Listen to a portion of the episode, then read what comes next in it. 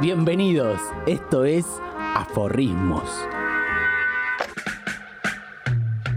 Un podcast sobre vínculos en la era digital.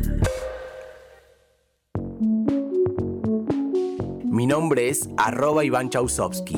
Soy psicoanalista, no hice ningún máster, me copan mucho los dátiles con mantequilla de maní y me costó mucho tiempo entender que hay gente que me quiere pero no me soporta. A veces pienso demasiado. En el episodio de hoy, la digitalidad.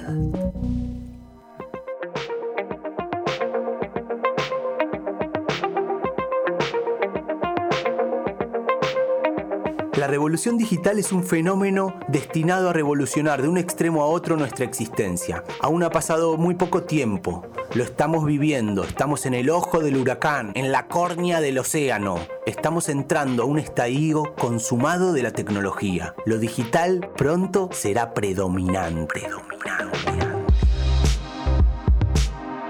El uso de Internet para acceder a contenidos audiovisuales de distinto tipo no deja de crecer y la participación en comunidades o redes sociales no deja de aumentar. Todo esto representa una de las cuestiones civilizatorias y filosóficas más importantes de la época. No es solamente una evolución tecnológica, es una profunda mutación del capitalismo, del lenguaje y del ser humano. ¿Cómo fue que pasamos del Home Sweet Home al Phone Sweet Phone? Aforrismo, ritmo, ritmo.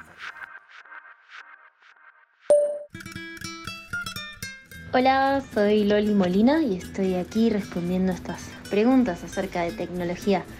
Yo creo que no somos conscientes de cómo nos afectan o no somos conscientes en la totalidad de cómo nos afectan e influyen hoy las tecnologías creo que las tenemos muy incorporadas a nuestro día a día, que de alguna manera el sistema o esta cultura a la que considero totalmente alienante, em, nos han convencido a los humanos de que dependemos de la tecnología para un montón de cosas. Se nos ha convencido o se nos intenta convencer a los humanos de que nuestro poder personal, nuestra autovalidación dependen de cuestiones que tienen que ver con la tecnología y sobre todo con las redes sociales, ¿no? con lo que pasa con este estado de hipercomunicación. Y bueno, me parece que, es un, un, lugar muy, muy triste y un estado humano de pérdida de conexión con nuestro verdadero poder personal, ¿no? Hola, aquí Pedro, Chancha Vía Circuito. Gracias Iván por invitarme. Bueno, de manera muy resumida, lo que es evidente es que nos cambió radicalmente la manera en que vivimos. Es algo que ya define nuestro día a día, ¿no es cierto? Desde, desde el teléfono celular hasta las computadoras y en, mi caso eh, también los instrumentos los instrumentos que son parte de la tecnología también, sintetizadores, etc.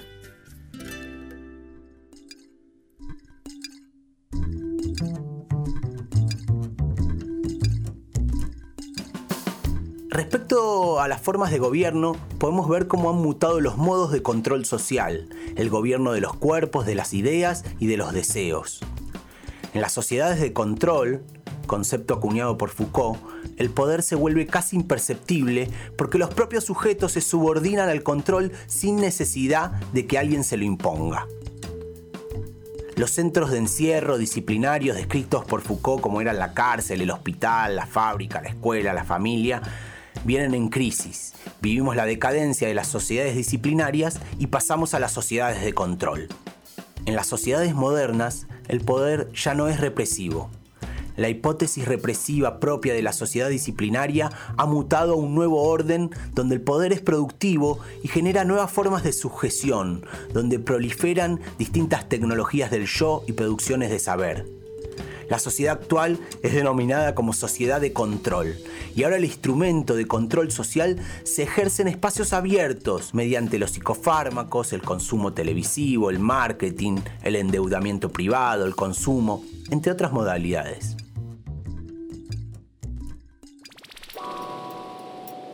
Byung-Chul Han, el filósofo norcoreano que vive en Alemania, recupera la tesis de Foucault con la idea de una psicopolítica y dice, La psicopolítica se entiende como un modo de gobierno de los sujetos que tiene la peculiaridad que los seres humanos se someten a sí mismos a un régimen de dominación que no requiere de mecanismos de coerción y opresión, sino que opera a partir de la implantación del deseo, el trabajo activo que hacen los sujetos para ser sujetos empresarios de su propia vida, el autosometimiento voluntario. Según Han, este poder moderno es un poder inteligente, de apariencia libre y amable, que estimula y seduce. Lo que se solía llamar como el panóptico arquitectónico se transformó en un panóptico digital. Según esta tesis, el poder ya no moldea los cuerpos, sino que los individuos reproducen por sí mismos su dominación, a la que llaman alegre y felizmente libertad. Lo que nos dice Byung-Chun Han es que la libertad del poder hacer genera incluso más coacciones que el disciplinario deber. El deber tiene un límite, en cambio el poder hacer, por el contrario, no tiene ninguno. Es por ello que la coacción que proviene del poder hacer es ilimitada.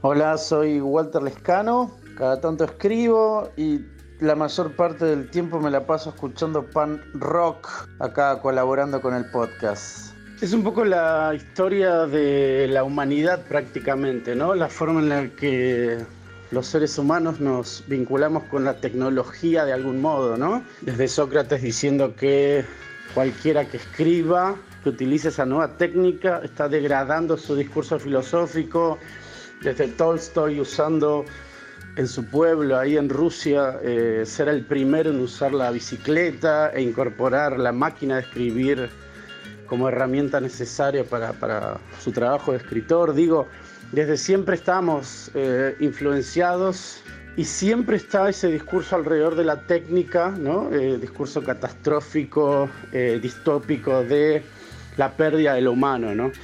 Yo creo que más que mm, pensar lo tecnológico, en relación a, la afección o el sufrimiento, quizá hay que ver de qué manera los humanos están utilizando esa técnica, ¿no? Pienso ahora mismo en lo que está sucediendo con las patentes y las vacunas. Yo creo que quizás, quizás lo deslizo acá en esta mesa de trabajo. Quizás lo que sucede es que nos damos cuenta una vez más, siempre, que el uso que hacen los seres humanos de la técnica es siempre de opresión hacia un otro, ¿no?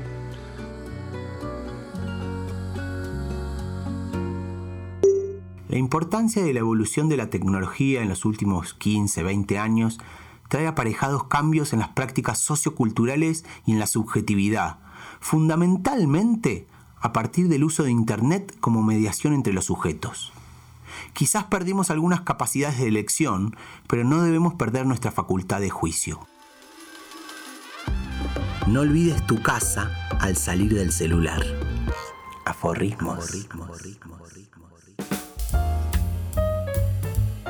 De acuerdo a una encuesta del 2020, el 80% de las personas que tienen smartphones chequea su dispositivo dentro de los siguientes 15 minutos después de despertarse cada mañana. ¿Vos cuánto tardás en agarrarlo? ¿Haces pis primero o mirás eh, las notificaciones? Otro estudio dice que las personas chequean sus teléfonos 35 veces por día, pero las mediciones de las industrias de telecomunicaciones muestran que el número es mayor a las 150 veces al día. Nuestro cerebro ya se adaptó a este fenómeno, que se ha introducido como un hábito de manera rotunda y total. No podemos dejar de pensar a la incorporación del teléfono celular y las nuevas tecnologías como parte de nuestra experiencia subjetiva, cultural, social y cognitiva. En relación a lo que nos decía Walter Lescano, pienso que la revolución de la tecnología es hoy mucho más acelerada que las novedades en la política, y este desfasaje genera un agujero entre la técnica y la ética. Para pensar la digitalidad me propuse diseccionarla, operarla, tirarla en la mesa, digamos ahí, y abrirla por todas partes. Para eso he decidido tomar el lenguaje como parte del todo. Leyendo a Kenneth Goldmith, que me encanta, recomiendo su libro Escritura no creativa de caja negra, eh, pensemos ciertas cosas, ¿no? Porque los cambios generados por la tecnología e Internet nos permiten de alguna manera abrirnos paso en el matorral de información, en el tsunami eh, del lenguaje digital, que de algún modo nos tapa y nos llena de vacío. La escritura es una de las disciplinas que a mi entender se está viendo bastante afectada por este océano digital, dice Kenneth Goldmith. La figura romántica del genio se ha vuelto obsoleta, ahora se lo debería relacionar más bien con el manejo de la información y nuestra capacidad para diseminarla.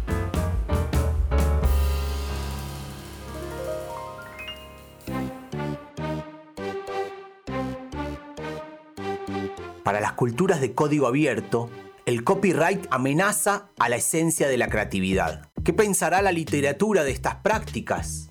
¿Acaso el copyleft podría ser un problema para el Martín Fierro? El patchwriting es la práctica de reunir fragmentos de las palabras de otros para generar una obra con un tono coherente. En la academia, en las facultades, esto se considera una ofensa tan grave como el plagio. Este es un momento histórico lleno de posibilidades, donde las ideas radicales del modernismo, licuadas con la tecnología del siglo XXI, dan resultados analógicos. La función cortar y pegar es como un tótem ante todo esto. La cultura parece estar adoptando la digitalidad y toda la complejidad que eso implica. Es una oportunidad para que la creatividad literaria renazca de maneras que no podemos imaginar.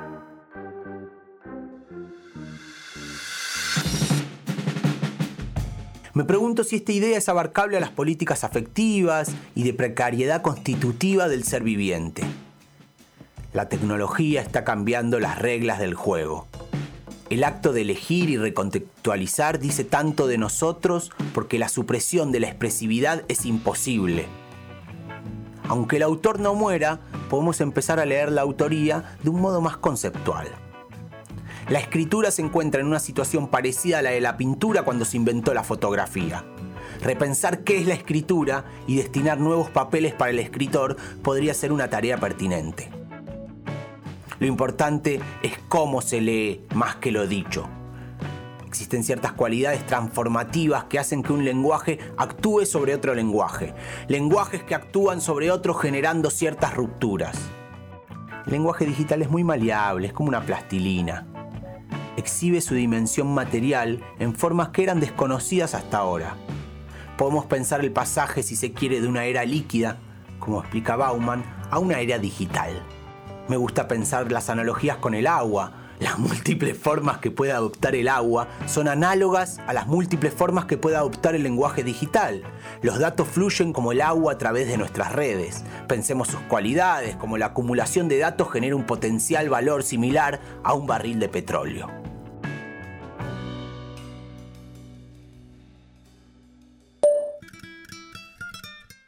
¿Cómo afecta la tecnología a las creaciones artísticas? Bueno, ya son parte de muchas creaciones artísticas, plásticas y musicales también. Cambió radicalmente toda la manera de, hacer arte también. Eh, a nosotros los músicos nos dio posibilidades. La primera, la primera ventaja y posibilidad fue la de poder grabarnos en nuestras casas, en, poder montar un mini estudio en, el living, en un cuarto y poder ahí... Eh, tanto grabar como producir canciones y que y poder salir a compartir en un mercado donde si antes no tenías recursos no podías no podías participar directamente.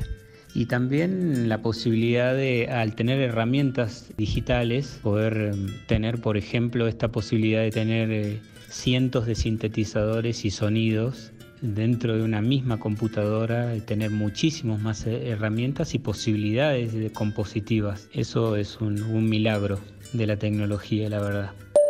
Creo que los artistas hoy día estamos bajo mucha presión justamente porque en las redes sociales con estos esquemas de seguidores, eh, de like, de follow, ¿no? de shadow banning de los algoritmos, ya ni siquiera me gustan las palabras que estoy usando, pero bueno, son las palabras de la época.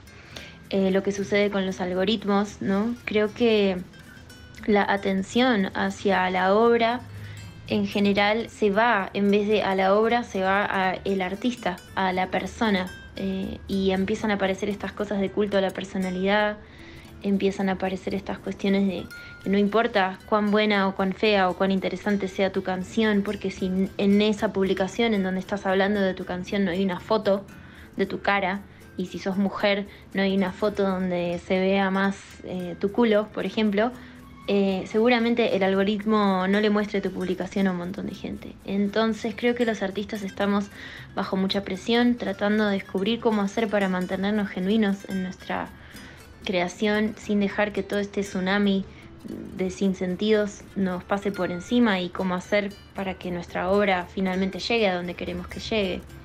Creo que el arte merece de atención, merece de observación, porque ahí es donde, digamos, los humanos hemos aprendido a expresar un montón de cosas eh, que tienen que ver con nuestra naturaleza verdadera y estamos en una crisis de atención. Por lo tanto, eh, creo que a gran parte de la gente le cuesta mucho sentarse a apreciar una obra de arte, le cuesta mucho sostener la atención que requiere apreciar una obra de arte, que en definitiva lo que es es un espejo de quienes somos como colectivo humano. Entonces hay una crisis de autoobservación que se deriva de esto. Las tecnologías no son solo recursos externos, sino que también transformaciones interiores de la conciencia y mucho más cuando éstas afectan a la palabra. Lo artificial es natural para los seres humanos, dice Walter Ong. ¿Qué nos dice esta época? Nos obliga, nos da órdenes, cuando pensamos nuestras vidas como un reality show y nos vemos tuiteando las cosas que hacemos, generando una documentación obsesiva de nuestras actividades cotidianas, en realidad estamos creando identidades. Esta es la condición lingüística contemporánea.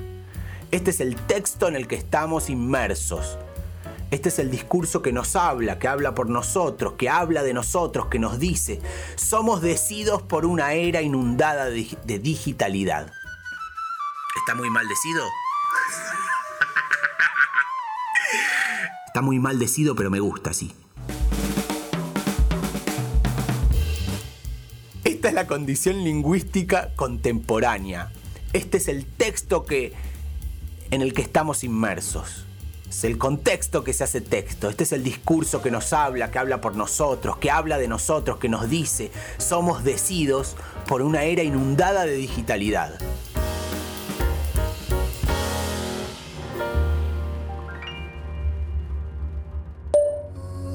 No considero que lo digital esté creando una especie de nuevo lenguaje, ¿no?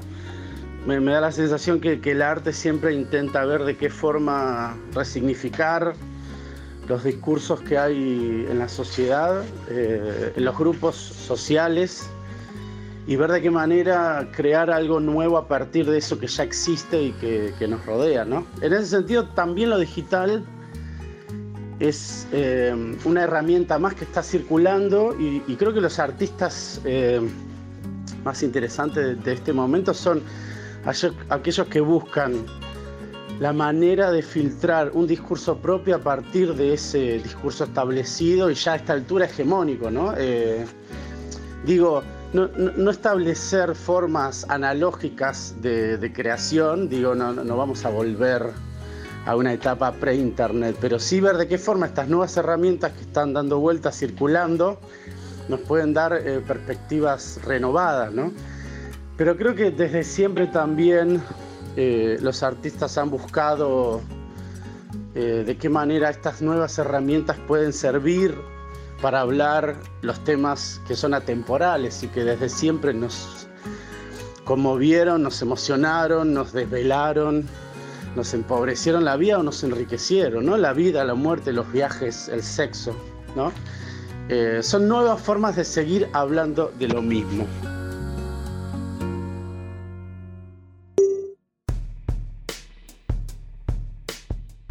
El conocimiento humano tiende a aumentar, pero no por eso los humanos se vuelven más civilizados. Mientras el incremento del saber se sigue usando para incrementar las condiciones materiales, también aumenta la barbarie.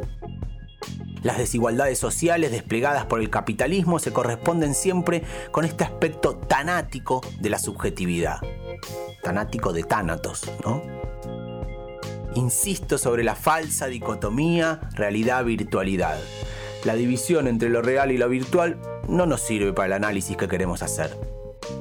La identidad es un constructo en el que intervienen distintas instancias de la vida cotidiana, la virtualidad o lo que llamamos la realidad.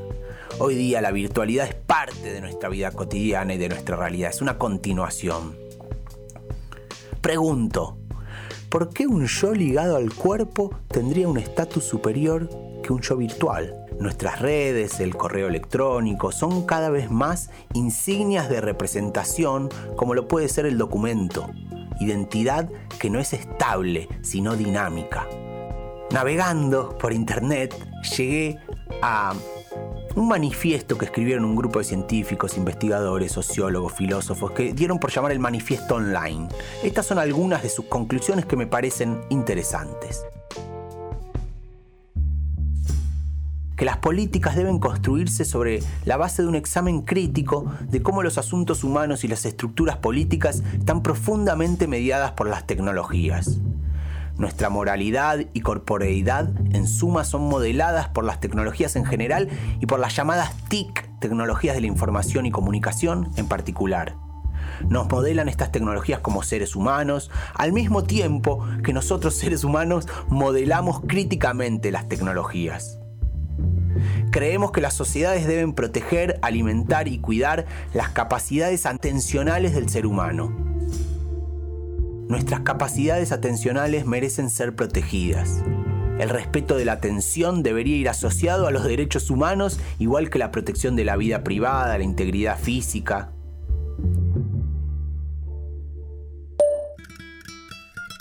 ¿Cuáles creo que son los beneficios de la tecnología? Por supuesto son muchísimos en términos de medicina, de transporte, de telecomunicaciones, creo que hay cosas que son muy buenas, pero mm, los perjuicios del modo en el que nos relacionamos con ella creo que son muy grandes, que no tenemos ni idea todavía de cuáles son los resultados que esto va a tener a largo plazo porque estamos criando niños y estamos criando adolescentes con pantallas, estamos suplantando lo presencial y la cercanía de los campos eh, magnéticos y energéticos que representa cada cuerpo por la virtualidad.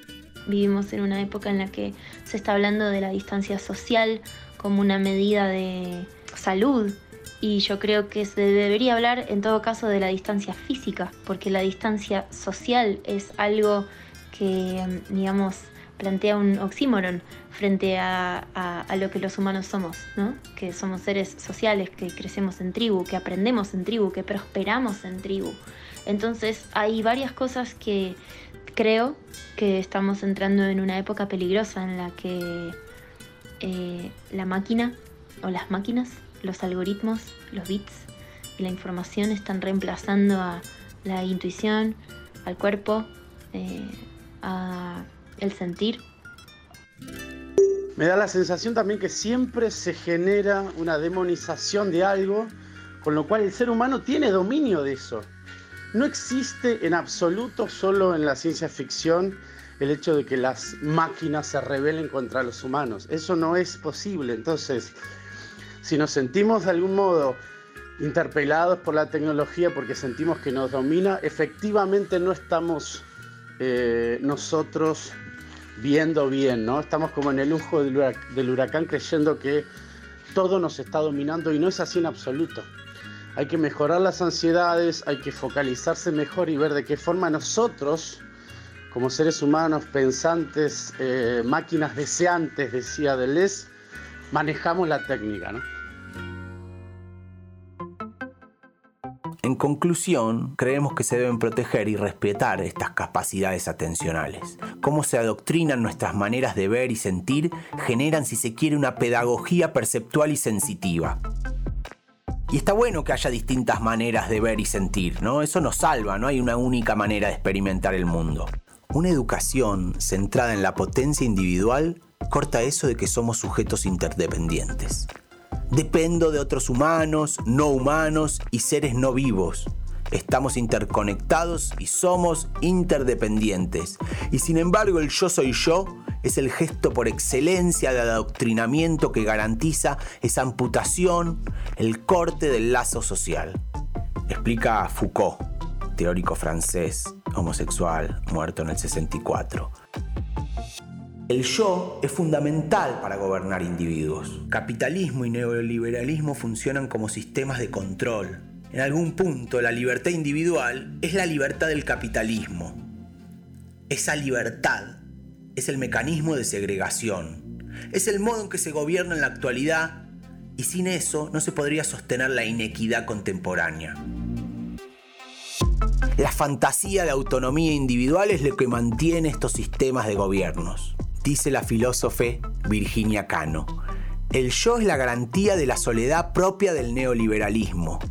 Recuerdo aquella entrevista que le hace Lautaro Maislina a Piñón Fijo cuando, cuando Piñón Fijo dice con seriedad de un payaso, el neoliberalismo derrama miseria. El yo es un performativo devastador respecto de estos recursos afectivos que podríamos capitalizar, enriquecer a partir de la existencia comunitaria.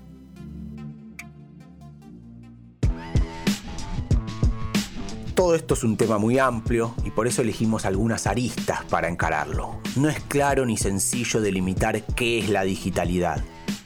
A mí me interesa presentar esta perspectiva en la que podemos ubicar que existe cierta continuidad entre yo y otros. Esto en las redes sociales se ve muy fácil.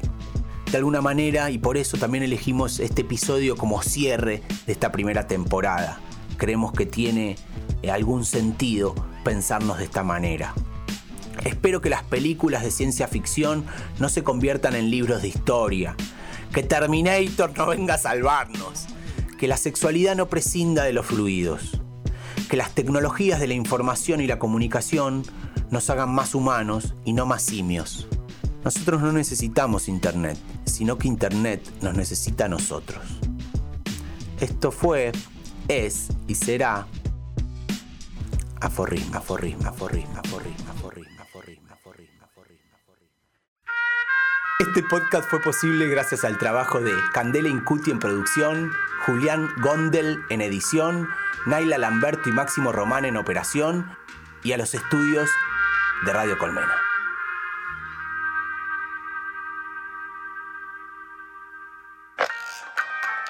Esto es Aforri, un podcast de vínculo. Podcast me cuesta mucho.